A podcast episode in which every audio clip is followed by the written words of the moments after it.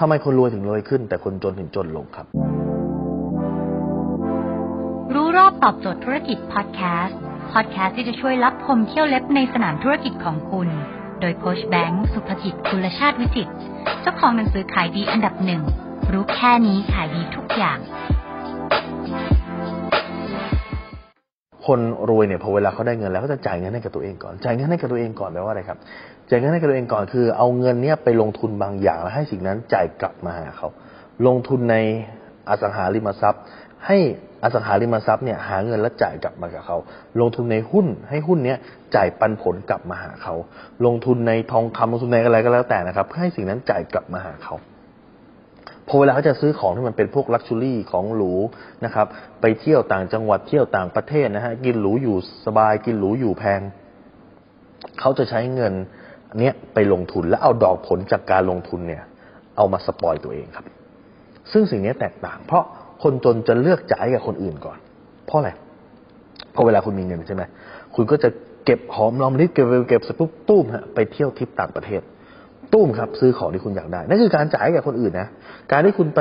นอนพักโรงแรมหรู คุณเอาเงินคุณอะจ่ายให้กับค่าตั๋วเครื่องบินจ่ายให้กับโรงแรม การที่คุณไปแล้วก็ไปกินอาหารหรู คุณคนจนเอาเงินเนี่ย ไปจ่ายให้กับร้านอาหารนั้น ซึ่งมันเป็นการจ่ายที่หมดไป ซึ่งถ้าเกิดเทียบกับการจ่ายแบบคนรวยเนี่ย คนรวยเอาเงินไปลงทุนก่อน ลงทุนเสร็จปุ๊บเอาดอกผลจากการลงทุนเนี่ยนะครับ เอามาซื้อสมมุติอยากจะซื้อนาฬิกา อยากจะซื้อ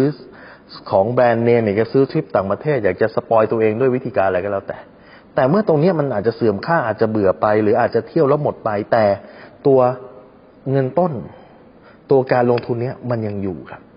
ดังนั้นนี่คือความคิดที่แตกต่างกันนั้นคนคนรวยก็จะสร้างสิ่งเหล่านี้ฮะสร้างเครื่องผลิตเงินให้กับเขา ที่จะผลิตเงินต่างๆ มาให้ชีวิตเขาดีขึ้นดีขึ้นดีขึ้นดีขึ้นดีขึ้น ในขณะที่คนจนเนี่ยเขาจะใช้วิธีคือเก็บเก็บเก็บเก็บเสร็จปั๊บ เอาไปใช้ตู้หมดไป แล้วมาเก็บใหม่เก็บเก็บเสร็จปั๊บใช้ตู้หมดไปเขาจึงวนเวียนอยู่กับการ เก็บใช้ เก็บใช้ เก็บใช้ ในขณะที่คนรวยใช้วิธีการคือ เก็บลงทุน เก็บลงทุนลงทุนลงทุนลงทุนลงทุนลงทุนแล้ว แล้วพอเวลามีเงินก้อนหนึ่งแล้วเขามีดอกผลจากการลงทุนมากเพียงพอแล้วเขาก็เอาไปซื้อในสิ่งที่เขาอยากได้ครับอ้าวแล้วโค้ดแบงค์เดี๋ยวมันต้องมีคนถามอย่างนี้ผมกล้าการันตีได้เลย แล้วจะไปลงทุนได้ยังไง จะมีเงินนะครับ เก็บหอมรอมริบมาขนาดนี้ จะไปซื้อธุรกิจจะไปซื้ออสังหาได้เหรอสิ่งแรกที่คุณต้องลงทุนครับ คือการลงทุนกับตัวเองครับ เพราะอะไรครับ สมมติคุณลงทุนในการเรียนรู้อย่างใดอย่างหนึ่ง อะไรก็ได้นะฮะสมมติตั้งโจทย์ว่าเรียนรู้การปิดการขาย คุณเอาเงินก้อนหนึ่งมาเรียนรู้วิธีการปิดการขาย กับผมหรือกับใครก็ได้เรียนรู้เสร็จปุ๊บคุณลงทุนกับใคร คุณลงทุนกับตัวเอง นี่คือการจ่ายเงินให้กับตัวเองครับ เพราะความรู้ในการปิดการขายเนี่ย มันทำให้คุณปิดการขายได้มากขึ้น มันกำลังหาเงินให้กับคุณตลอดเวลาดังนั้นการลงทุนที่ต่ำที่สุดแล้วได้ดอกผลมากที่สุด คือการลงทุนกับตัวเองครับสมมติคุณมีเงินก้อนเดียวกัน คุณเอามาลงทุนในการเรียนรู้การปิดการขาย แต่ว่าความรู้นี้ติดตัวคุณไปตลอด และความรู้เนี่ยจะนำเงินกลับมาหาคุณทำให้คุณสามารถขายสินค้าได้มากขึ้นมากขึ้นมากขึ้นมากขึ้นมากขึ้น นี่คือความรู้ที่เป็นเครื่องจักรผลิตเงินให้คุณ แล้วคุณเอาเงินก้อนเดียวกัน